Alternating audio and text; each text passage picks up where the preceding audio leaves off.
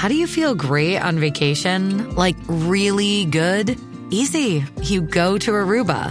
You'll spend your time relaxing on cool white sand beaches and floating in healing blue water. You'll immerse yourself in natural wonder and find your center on an island where things move at your speed. You won't just feel great, you'll feel relaxed, renewed, and ready for life.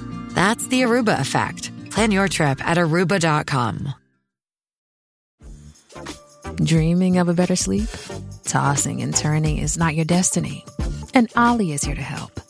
Olly invites you to sink into sweet, sweet slumber to improve your mental and physical health and overall wellness. More than just melatonin, Olly's ingredients help you unwind your mind for a delightfully dreamy drift off. Sleep is on the way at Olly.com. That's O L L Y.com.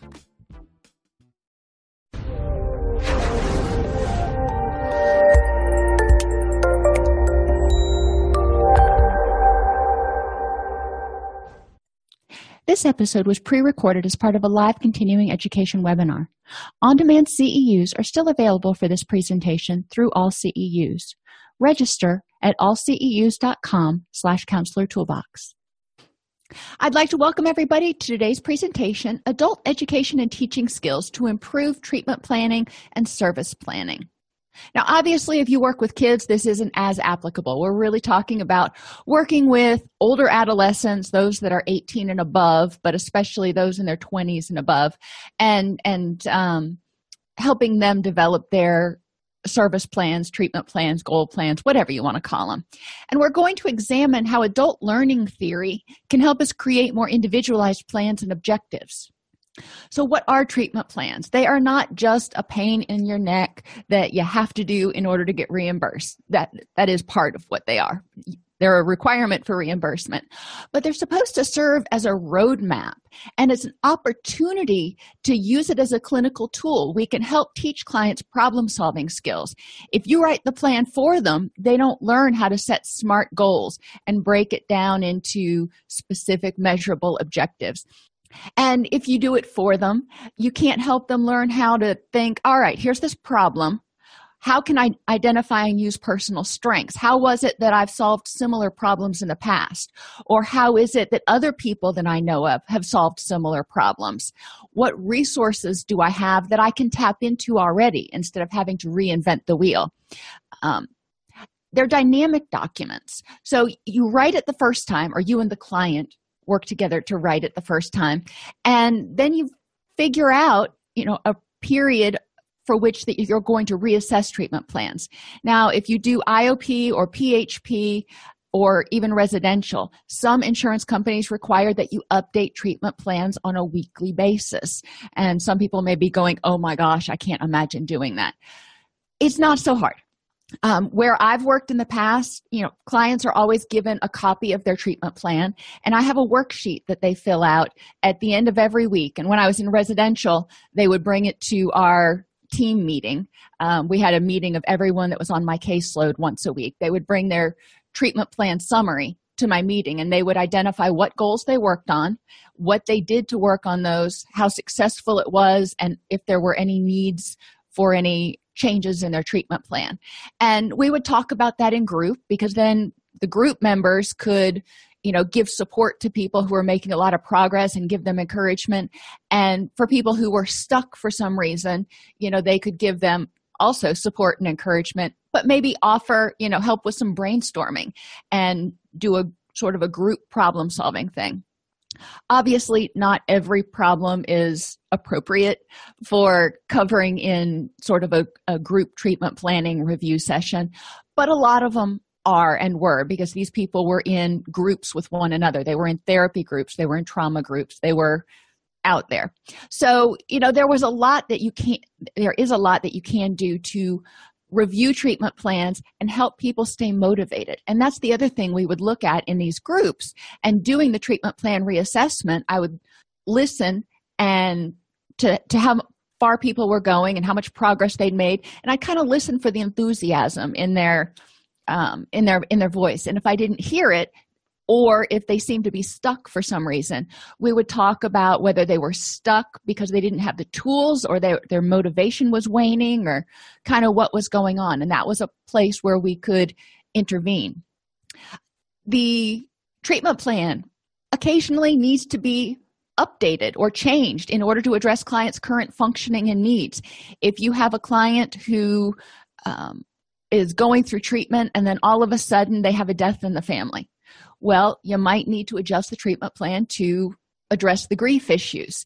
Or you have a client that's going through treatment and all of a sudden they're in a car accident and have to go to physical therapy for six months.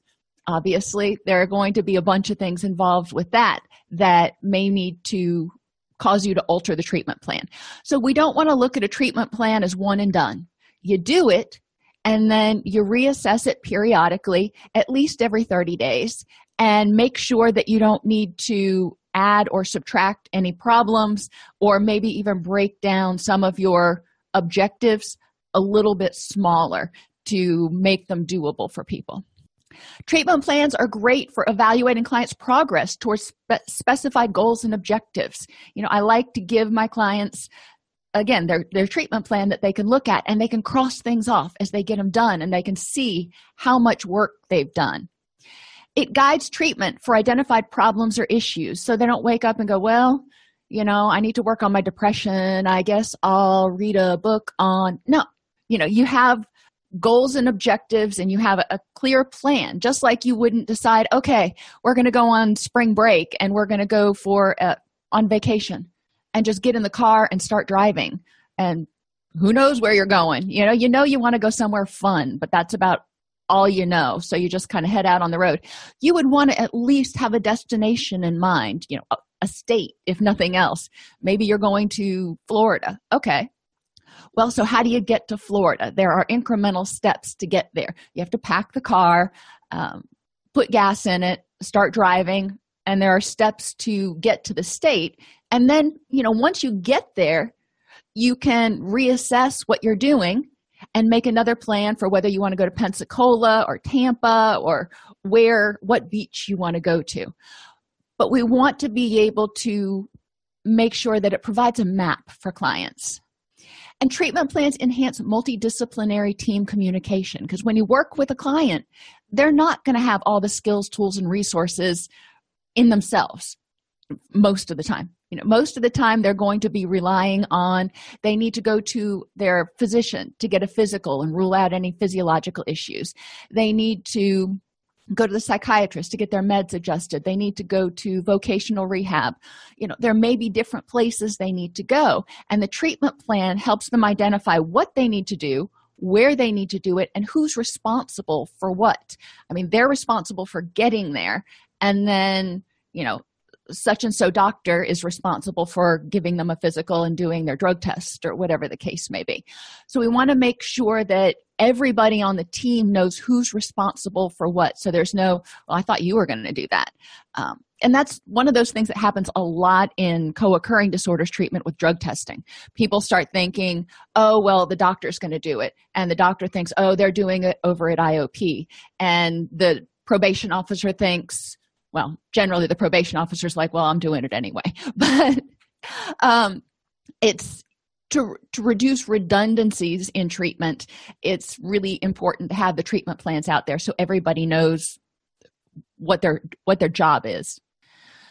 Treatment planning is also a process in which the counselor and client identify and rank problems needing resolution. When clients come in and, and please share but you know my experience has been that when clients come in they don't just have one problem. You know they may come in and they say doc i'm depressed okay so let's start talking about that. But then we'll figure out along the way that there are things that are precipitating that depression.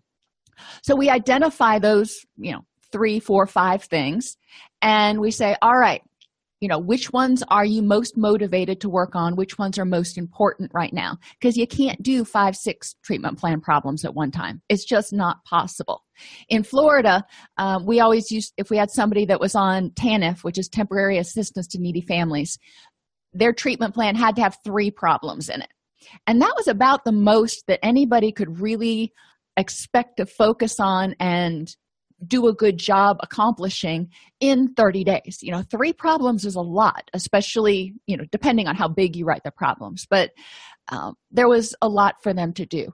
Think about yourself. When you try to change something if you wake up in the morning and you decide i'm going to get healthier. I'm going to start exercising. I'm going to start eating better and i'm going to get to sleep and do better with my sleep.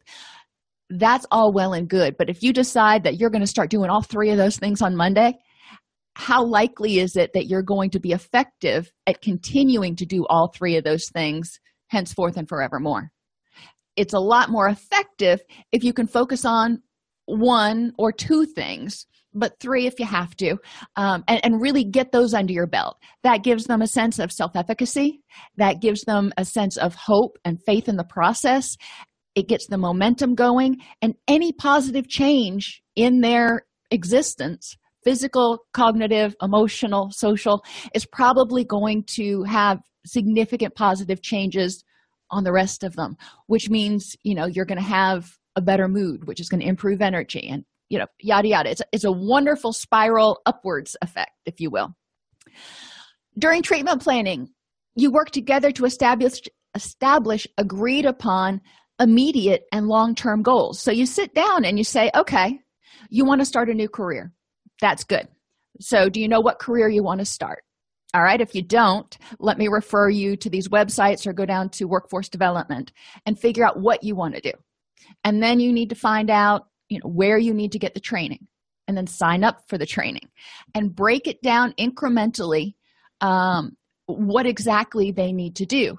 And you talk through it. And i usually don't tell clients what they need to do. I say okay what's the first step you need you think you need to take and then the second step. And if they start taking steps that are too big i might suggest you know breaking it down a little bit so they can accomplish whatever it is they're setting out to do in a reasonable period of time especially at the beginning of treatment.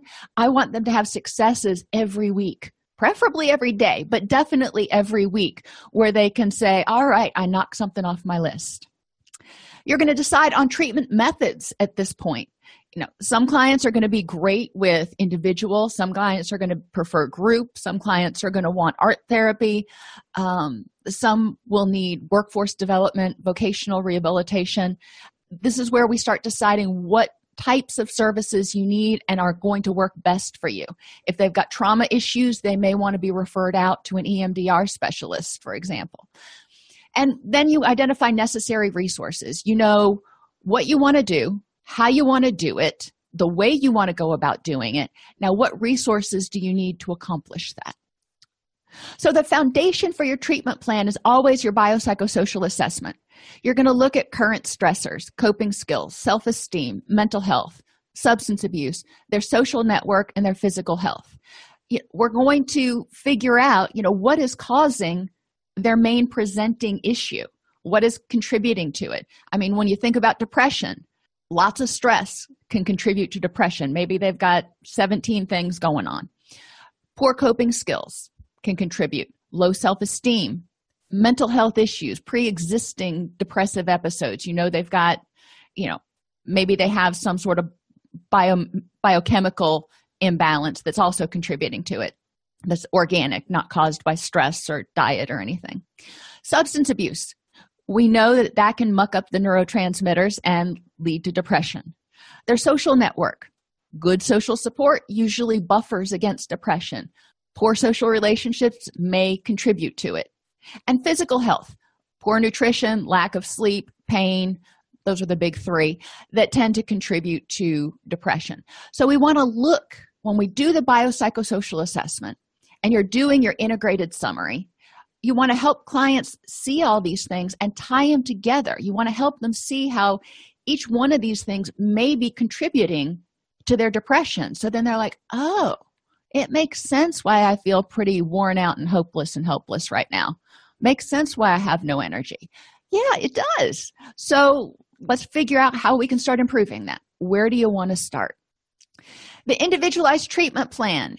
We use it. Some people call it service plans whatever you call it in your facility. Um, it's structured.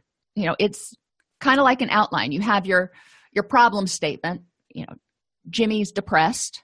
You have your goal statement jimmy will be happier um, or will report being between a three and a five on the happiness scale six out of every seven days as evidenced by mood reports um, and energy levels you know however you want to define it.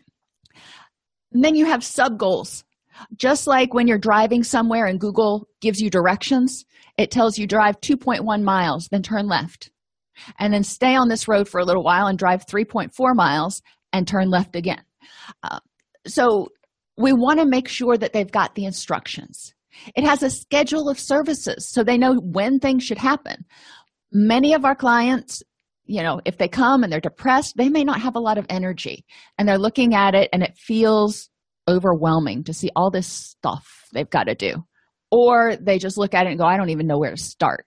Well we need to help them make sure they know how and where to start. You know what are you supposed to do this week? What are you supposed to do next week? And break it down for them so they can say okay i can do this a little bit at a time. And too often we hand clients treatment plans and we say okay over the next 90 days you're going to accomplish this stuff.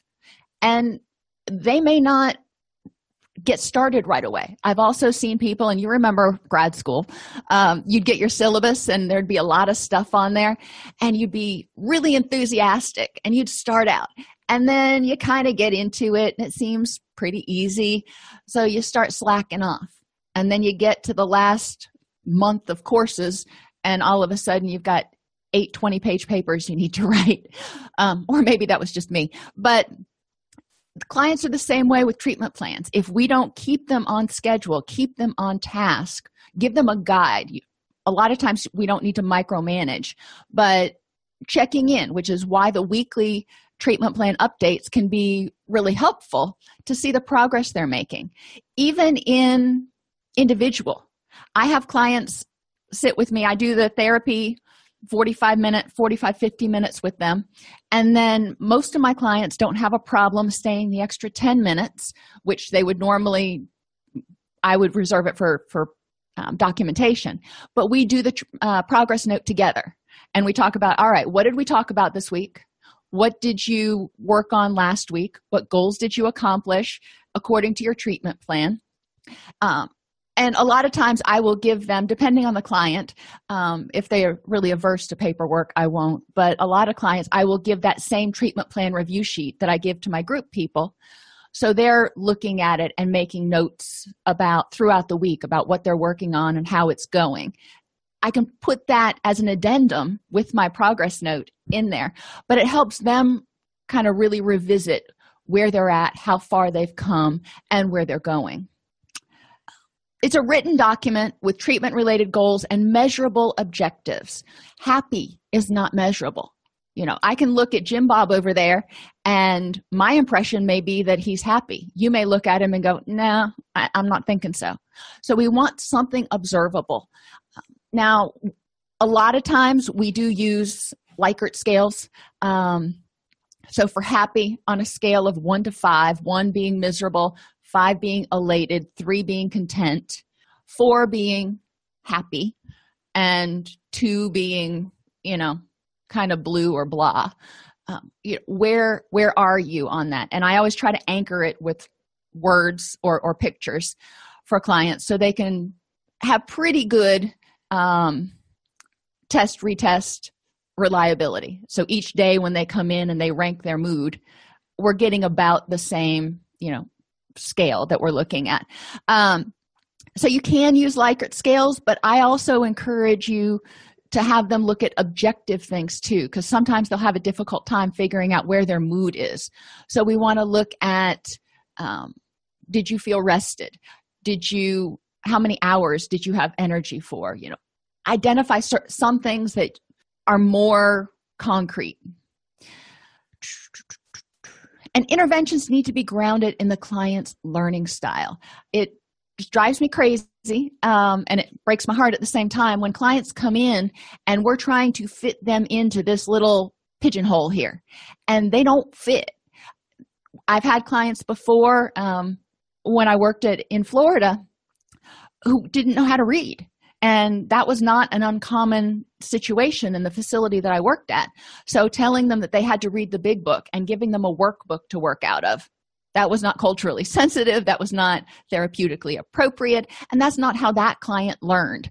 Um, so we wanted to figure out how to make it oral um, and interactive because so adult learning we're going to talk more about learning styles in a minute. Adults need to be involved in the planning and evaluation of their instruction so when we use it in treatment we want to make sure that they're involved in the treatment planning treatment planning is like making a syllabus for class and it helps the adults know where they're going and what they're going to be working on. Adults are most interested in learning subjects that are practical and have immediate relevance and impact to their job or personal life. So, there are things we can have them work on, like self esteem. That's one of those things that over the long haul is really going to help them. But we also m- need to be able to give them tools like cognitive behavioral or journaling or something that can help them or even experiential therapy that helps them grasp a topic and uh, of to help them deal with whatever they're str- struggling with. But they need to be able to walk out and say i got something out of that. It's immediately relevant one of the things that i do at the end of all of my sessions is i have cl- clients identify what is one thing that you got out of the session today that will be useful for you in the next week or that helped you make sense of something. So it gives them a chance to reflect on the immediate relevance. I have clients do the same thing if they're going to support group meetings. You know, when they get out, they need to think about what was one thing that they can take from it that's relevant because too often i hear them bellyache and i don't want to go to that meeting. It's it's useless it's pointless and it may be but at least for a couple weeks let's try having you go and see if you can pull one thing out of it that's useful to you. Um, let's see. Adults are more engaged when there's a presenting crisis. No we don't want to throw our clients into crisis but they are more engaged when they first come in and they are dysphoric for sure. Uh, so along the way we want to be able to remind them about that crisis. Just like people are more motivated to stop smoking if they're presented with evidence as it pertains to them you know that says this is what's going to happen. We had a great film that we used to use um, that showed people when they were you know in their 20s and they started smoking and then it age enhanced them to 50 and it showed the effects that smoking has on physical appearance in addition to the it would show the lungs and everything else too. But for a lot of my clients physical appearance the outward physical appearance was more um, motivating to stop smoking than the lungs and everything else. So whatever it takes but that created a little bit of a crisis for some of them. So you want to present the information in a way that triggers something meaningful for them, whether they're concerned about their appearance or their health or their finances. Those are usually the three big ones. Adult learning is problem centered rather than content oriented, which means, you know, we can teach content until the cows come home. You know, you can have somebody go into psychoeducational groups every single day for three hours a day.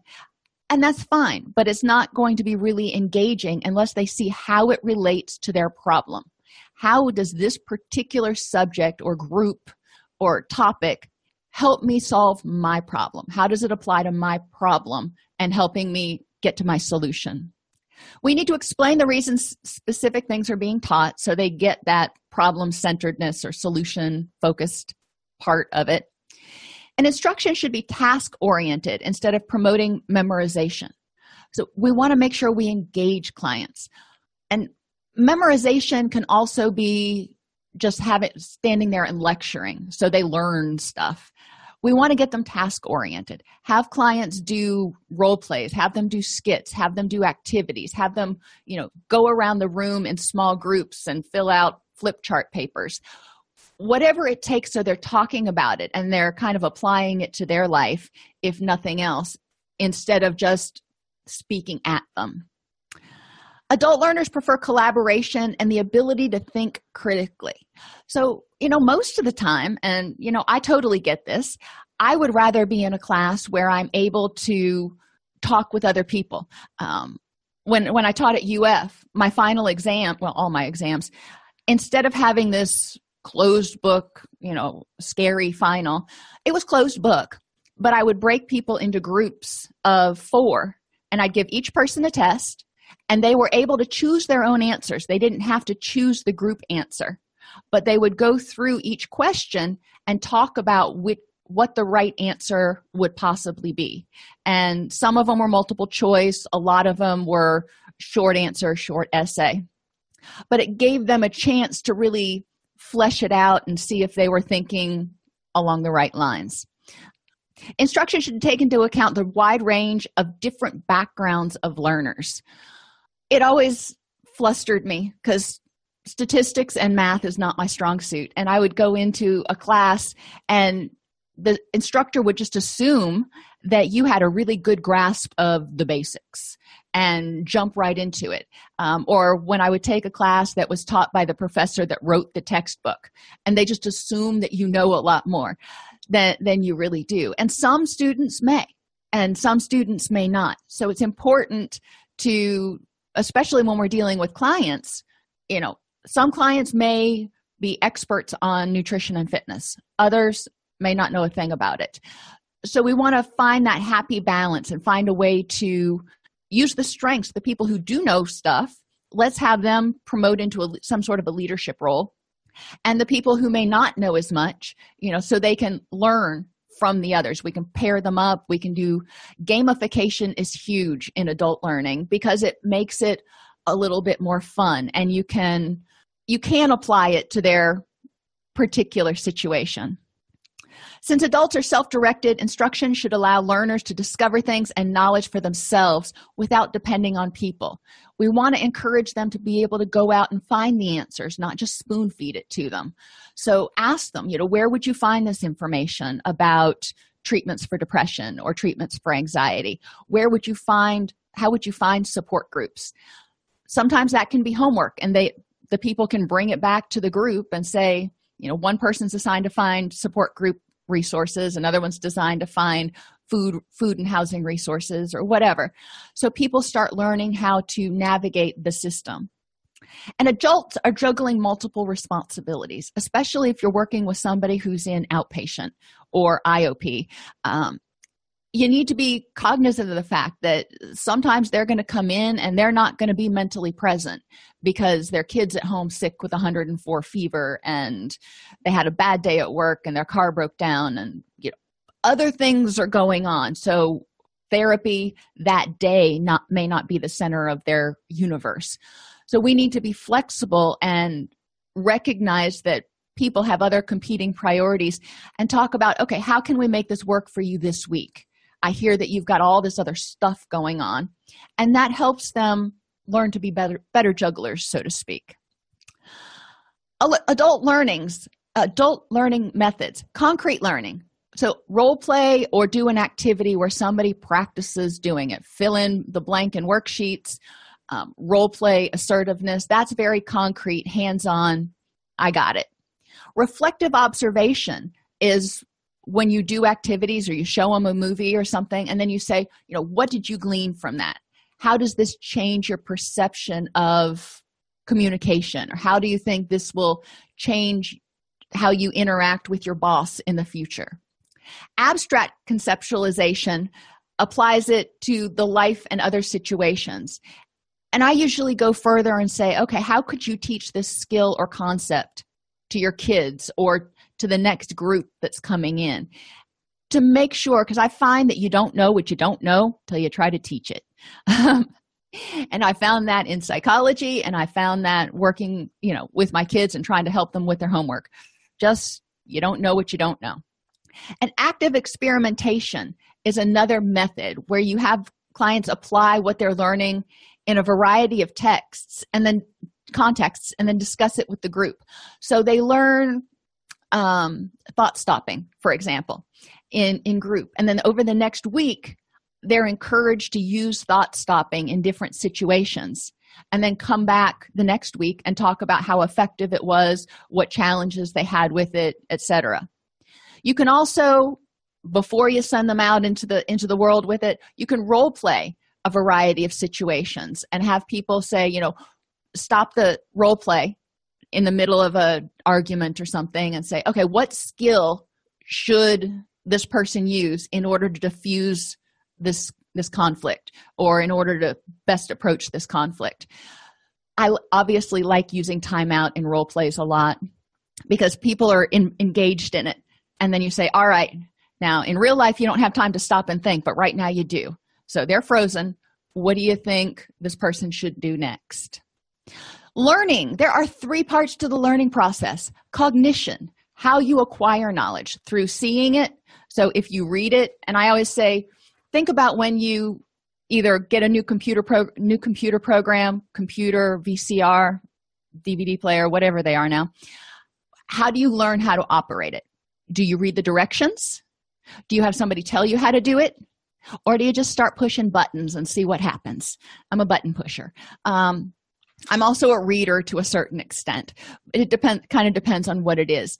But i am not one that's purely auditory. That's probably my weakest learning style. My daughter on the other hand that's one of her stronger ones.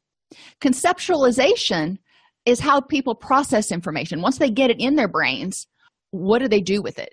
Do they relate it to something abstract or do they relate it to something really specific?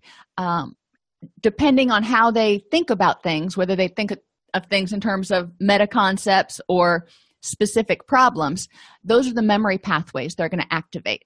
So we want to encourage people to relate stuff to things that they know and and consider you know if people want to relate it to a bigger global problem or they want to relate it to something specific that happened last week.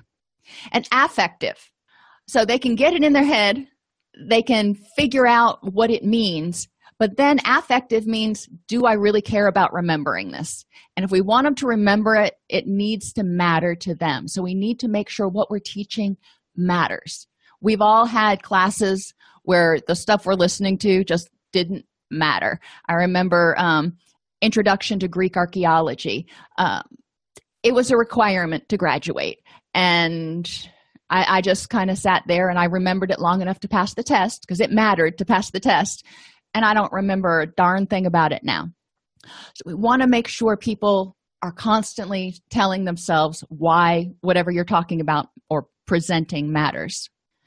Active and reflective learners. So we're, we're kind of building. So seeing, hearing, doing, um, they've got to care about it active learners tend to be extroverts not always but they tend to be and they process information as they go along. Extroverts tend to talk things out and think at the same time. Those people do really well in group. Reflective learners take information in and they tend to be your introverts not always take information in mull it over piece it together and then they have that aha moment. So your reflective learners probably take in what you're saying during the class or during the segment. And then during break time they put it all together and they go okay i get it now. So we want to give people time to think. I usually hand out worksheets or note paper at the beginning of class and then every 10 minutes or so after every section of whatever we're going over in psychoed classes for example i have them stop and reflect on what they learned what how it might be helpful and paraphrase it on their on their paper. So that helps visual learners that helps kinesthetic learners because they're manipulating the information going okay there's this information how does it relate to me? And they're processing it. So try to give people time for reflection. If they don't seem to be as engaged. They're not always having their hand up or always wanting to talk. It may be because they need that reflection time not because they're not interested. Auditory hearing seeing and doing. So we want to provide options for people to get that information in. If you can record your psychoed groups so people can listen to them um, if you can have a powerpoint or outline that they can look at that helps the visual learners. And kinesthetic help them manipulate the material help them apply it to something. So they're they're working with it and seeing how it fits into their recovery scheme. Attitudinal or emotional refers to how they conceptualize information. One of the ways to make sure they care about it is to tap into that. And if you think about the um, keirsey or the mbti um, thinking or feeling thinkers tend to go with what's logical what's right what's just feeling people tend to go with things that make them feel better and keep other people from feeling bad. They want everybody to to be happy. You know i tend to be m- more of a feeler and i think most of us in in this field are probably more feeling. We want to help people feel happy and feel their best and optimize themselves. Um, so we, depending on your clients you may need to present if you're doing a group you may need to present it in both ways why is this a logical thing to learn? And how is this going to help you feel better and improve your relationships with others for example? And global versus specific parts versus whole.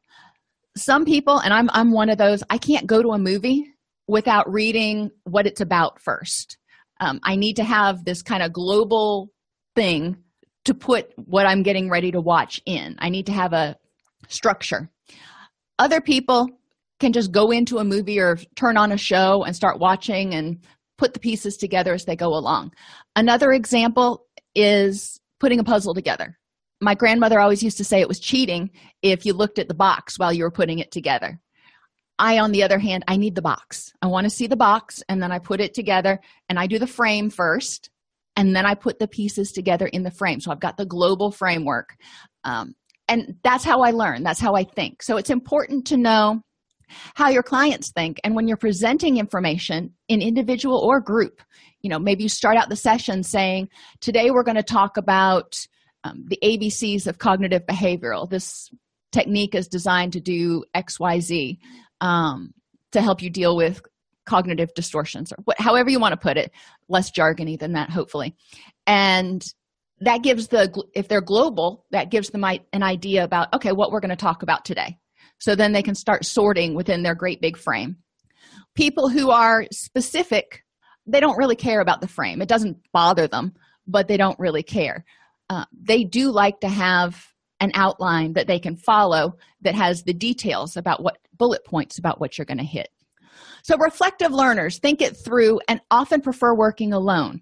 So if you can let people have in group have some alone time two three minutes. It doesn't have to be huge where they can think about something instead of having to talk it over with somebody else. Active learners have difficulty sitting quietly through lectures love group work and need discussion and problem solving activities. So you may be able to put active learners together in a group a subgroup of your group and reflective learners together in a subgroup where they're all contemplating the same issues but the reflective learners are doing it independently and then they talk whereas the active learners are going to gab the whole time. If you have action without reflection you can be in trouble. So if people are just talking as they work things out and they're not stopping to go okay let me think about what i'm doing here you can spiral out of control. And reflection without action those people who just think about things and don't actually take steps get stuck. So we need to encourage people once you learn it you know active learners need to stop and go okay i've learned it. Now what do i do with it? Reflective learners need to say okay i've learned it. Let me get get started on it. Kinesthetic learners like to mentally or physically work with material. Auditory learners need to hear it. There are a lot of books on tape the big books on tape. Um, like i said if you can record any of your psychoeducational lectures um, some people will prefer to listen to it while they're on the treadmill or driving or even just prefer being in a lecture type group. Visual learners need to see the material. If for some reason you can't or won't print it out and you can't or won't have a powerpoint up there um, encourage them to bring paper so they can take notes because at least they can see it as they're writing it down. To meet different learning needs present ma- material using notes and graphs talk about it and ask questions and have group activities periodically. For thinkers and feelers present compelling information that appeals to their emotions and answers the question why do i care? We already talked about that. We want to create an emotionally and objectively meaningful and positive goal for people. So your goals should include emotional attitudinal and global statements in them. Um, if we want them to use cognitive behavioral therapy to address their depression. Okay, emotionally, why do they care? It's going to help address their depression. And cognitive behavioral therapy is a technique which, which is objective, and it's something we're giving them to address their depression to be happier. We want to create steps and objectives to achieving that goal, so make sure you have the sequential stuff out there. Write steps and objectives in a positive knowledge, skills, and abilities format. You can't do a skill until you have the knowledge. So, for example, learning to use a circular saw. I couldn't learn, I couldn't use it until I first had the knowledge about how to turn it on, what it did, and how to use it. And then the ability is going on and actually using it after I've learned it, learned the skill, and then I can go on to use it on my own. So you want to have statements like John will learn, will practice, will gain an understanding of. You want to avoid the negatives, not John will not smoke anymore. Well, that's a problem statement. That's not a goal. The problem is you're smoking. The goal is to do something besides smoking. We need to put something in there. For each sub goal, provide written information about it. You know, if smoking cessation is the key right here, we're going to stay with that for a few minutes. Provide written information about techniques for smoking cessation. Discuss it with John. What do you think might work for you? What are your concerns about each approach? And what can you do to help yourself stop smoking? What from what you've read and learned about smoking cessation techniques, what will help you? And then regularly address how each goal builds on the last. So, after the initial meeting with clients, we know who they are. We have a general idea about their issues and their learning style, but we still need to know why they're motivated to change. So, we want to select the problem, which is generally the is, is alcohol dependent, as evidenced by yada yada, is uh, has major depressive disorder, as evidenced by. Always have as evidenced by, if especially if you're in an accredited facility or you get audited. Um, because that's the objective information that tells the auditor or the reviewer how it is you came to this conclusion. Step two goal development. What are you trying to achieve? What does it look like when this problem has gone away? John will be happier. John will be a non smoker and will have developed alternate skills to deal with his stress. Step three um, is the problem definition. Well, that's actually step two sorry. And objectives. You want to look at now that you know that john's going to develop alternate skills to deal with stress and stop smoking then we need to learn look at the objectives. What's the first objective? Go to his doctor to get medication or the patch or whatever that he needs to help him stop smoking. Uh, step two get rid of all the c- cigarettes and nicotine products in the house step three, yada, yada. So it's broken down very slowly. And then interventions are what you're going to do. The objective is go to the doctor, ideally to get medication. The intervention, the doctor is going to give you medication. Um, the intervention or the objective, go to counseling to learn improved coping skills. The intervention, participate in group activities to develop coping skills. So we want to look at motivation. Motivation is changeable you may be motivated to do something on monday that you're not motivated to do on tuesday. Um, when when i exercise you know some days i'll just be like oh i don't feel like going. But if i get a new pair of running shoes i am chomping at the bit to get to the gym. So motivation is changeable and it's variable depending on other things. I mean you've only got so much energy and like today would i have liked to go to the gym? Yeah but I have other things to do. So I wasn't as motivated to get to the gym because I had other obligations.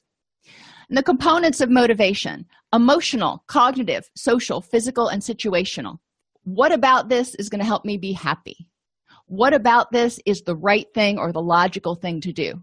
What about this is going to help me get my social needs met or is going to help me meet what other people think I should do?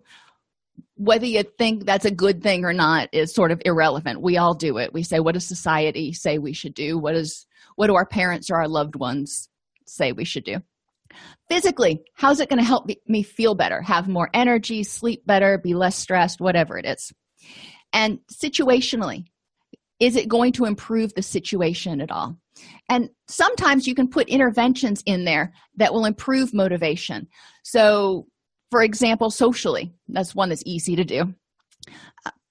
If i didn't want to go to the gym and or i didn't want to work out and i needed some social motivation then i would encourage a friend to go with me. One thing i do now um, is I, i'll post on facebook. If i'm having difficulty getting motivated i'll start posting the results of my workout on facebook in my workout group. And i get a lot of you know feedback from that and then if i stop posting people start going uh where'd you go? You know? So social motivation can help keep you going. Cognitively you can make a list of all the reasons why it's something you need or want to do. Emotionally try to do things or try to do it in a way that's going to make you happy. Physically pay attention to how it's helping you feel better problem selection needs to be re- meaningful. The reward must be worth the effort. So create mutually beneficial goals with the person and make sure that those goals in their mind are worth the effort. You know maybe losing weight really isn't that big of a deal to them um, but their doctor wants them to lose 30 pounds because they their blood pressure is too high. Okay so we need to look at what's the reward. You know do you care why do you why should you or why do you care about your blood pressure? You may not care about your weight but why do you care about your blood pressure and why does the doctor want you to lose that? Um, so creating mutually beneficial goals helping the client identify motivations and corresponding goals. So if getting healthier and losing 30 pounds is the doctor's goal and the person's like yeah you know i just want to get my blood pressure down. Well to get your blood pressure down you're probably going to have to lose some weight. So let's instead of focusing on 30 pounds let's focus on five. Let's see how you feel after that. And start working at whittling down towards something that is seemingly more doable to the client and that they're maybe more motivated to do. Prioritizing goals. Somebody that is in pain exhausted malnourished and homeless is not going to give a rat's patootie about developing self-esteem. It's just the way it is. So the foundation of our treatment plan we need to look and make sure they're getting their biological physiological needs met. We need to make sure that they're getting medications that they need. We need to make sure that they have safety and security both physically as well as mentally. They need to be secure and safe from that internal critic. And a lot of my clients that's kind of where i start is safety and security because they have a really wicked internal critic. Um, and once they're safe in their own head then we can often move to love and belonging. Um, once they silence that internal critic and quit hating on themselves they can start to like themselves then love themselves and then develop healthy relationships. So writing the plan it is individualized. It uses positive language you can't just eliminate stuff. If you have kids and you're working with them and you're constantly telling little johnny that's bad. Don't do that. That's bad. Don't do that. That's bad. Don't do that. Eventually johnny's just going to sit there and go well what can i do? I i i can't do anything. So we need to put in positive behaviors to replace unpleasant behaviors. Um, and so thinking with kids for example when a child gets angry and starts throwing a temper tantrum and wants to hit obviously that's not appropriate. So what else could the child do when they're feeling angry? Um, my son when he was uh, about 23 24 months old um, maybe a little bit older than that um, you know initially he had started out he developed a little aggression and he didn't want to go to the grocery store with me. And he was sitting in the in the buggy and he just hauled off and punched me in the shoulder. And i looked at him and i'm like i know you didn't just do that. Um but you know okay. You know he didn't he was clearly agitated for some reason and didn't have the emotional vocabulary. So we talked about it and you know long story short he learned how to when he started to get angry to communicate to me that he was angry and he was getting ready to get you know fired up. And uh, I, I remember taking him to work one day and we were doing something and he's walking down the halls with me just kind of toddling along and he goes i so angry. And he just clenched his fists and his face turned beet red and i was like okay. Well that's much better than than punching me. Um so helping them figure out what to do. And for him you know we taught him he needed to tell us how he felt. He would also do the same thing when he got overstimulated. Um, he was a micro preemie and has some had some stuff you know adhd type things. And he'd get overstimulated and start just feeling really anxious. And uh, you know true kid of a therapist. I remember him walking up to me again about three years old right around that age he was still had a pacifier. And uh, walked up to me and he said mommy i'm overstimulated. And went to his room sat down on his bunk on his bunk and we had one wall in his room that was just pure white. And he just sucked on his binky and stared at his white wall for a few minutes. And when he was better he came out and told me he was fine.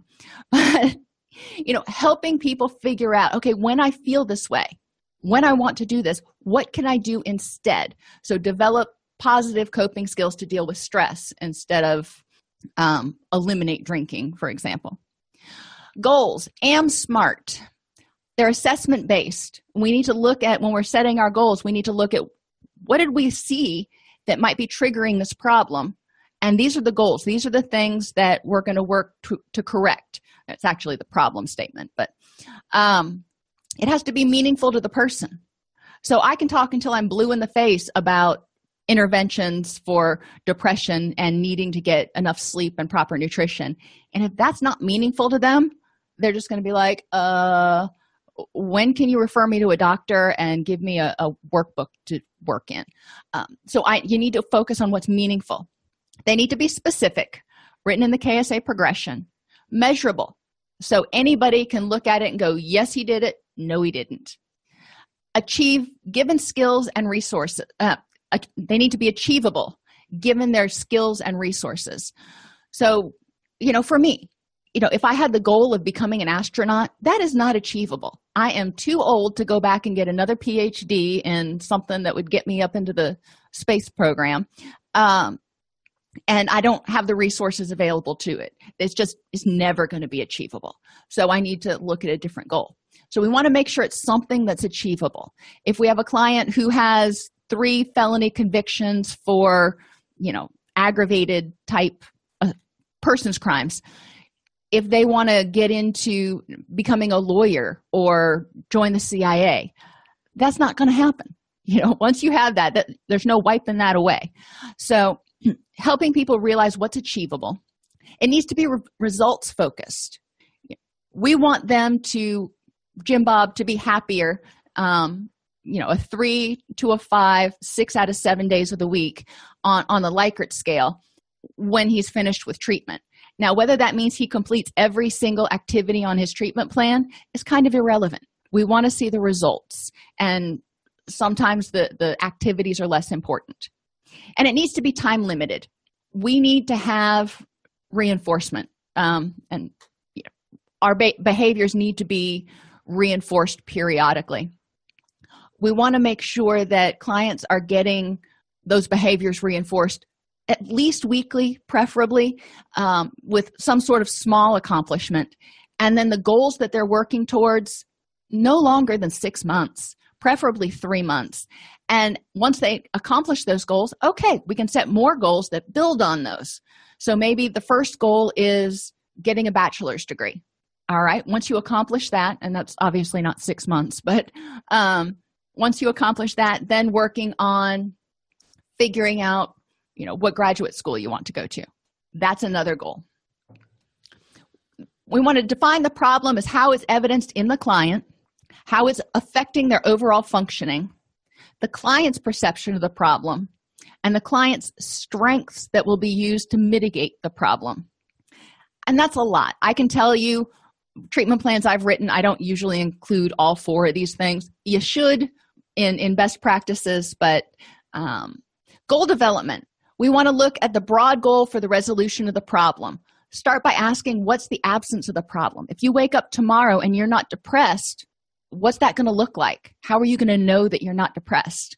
What's, what's it going to feel like? What's your energy level going to be like, etc.?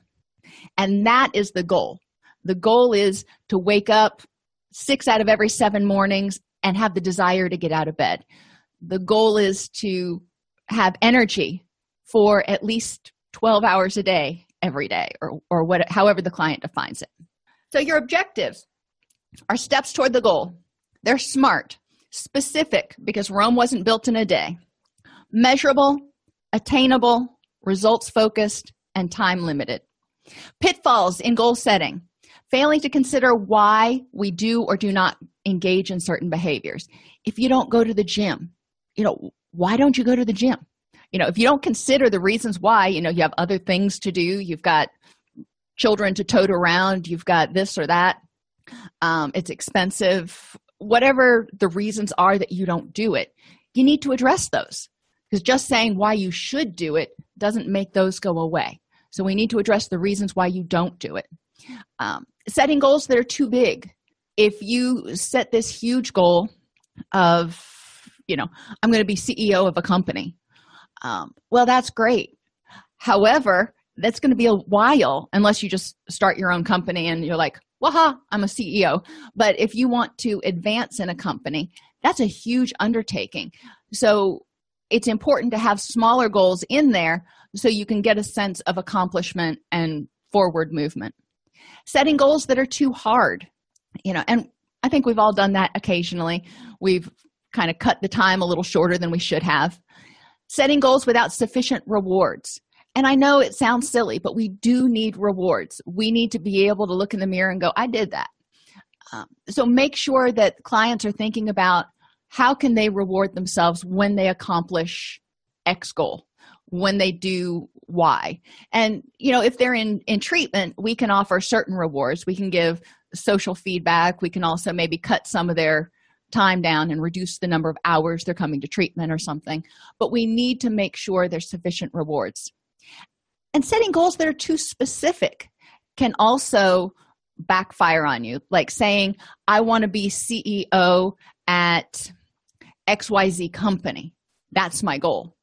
Well i may be able to be ceo at some other company eventually but i may never be able to be ceo at xyz company because that ceo is not going to retire.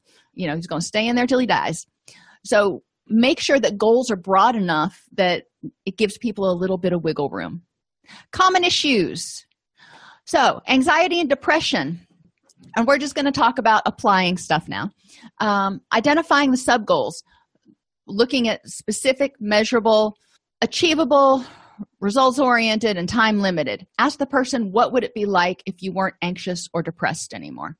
Um, the statement, you know, as, as I have been talking about, instead of saying Sally won't be anxious, we're going to say Sally will be calmer or happier resulting in improved concentration, increased energy, improved sleep, and reduced headaches.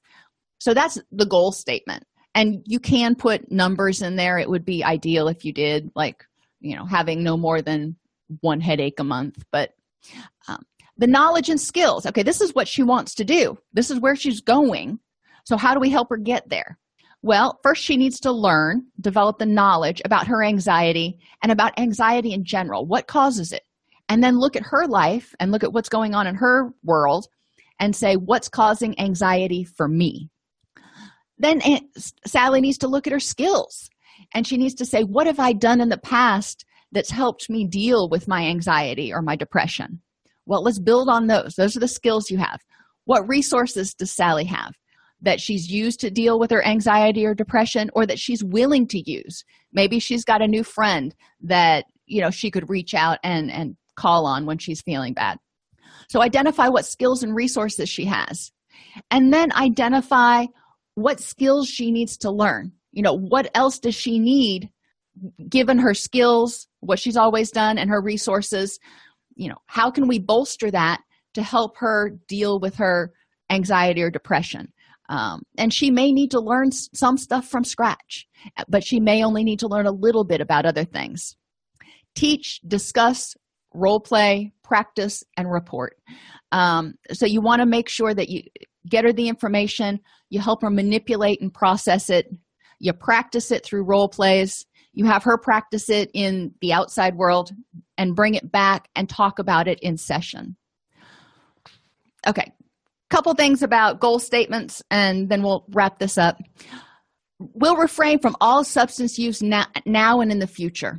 Well, that's great, but it can't be accomplished by program discharge. It's not time limited, it's time unlimited, now and in the future. And it doesn't identify alt- other alternatives.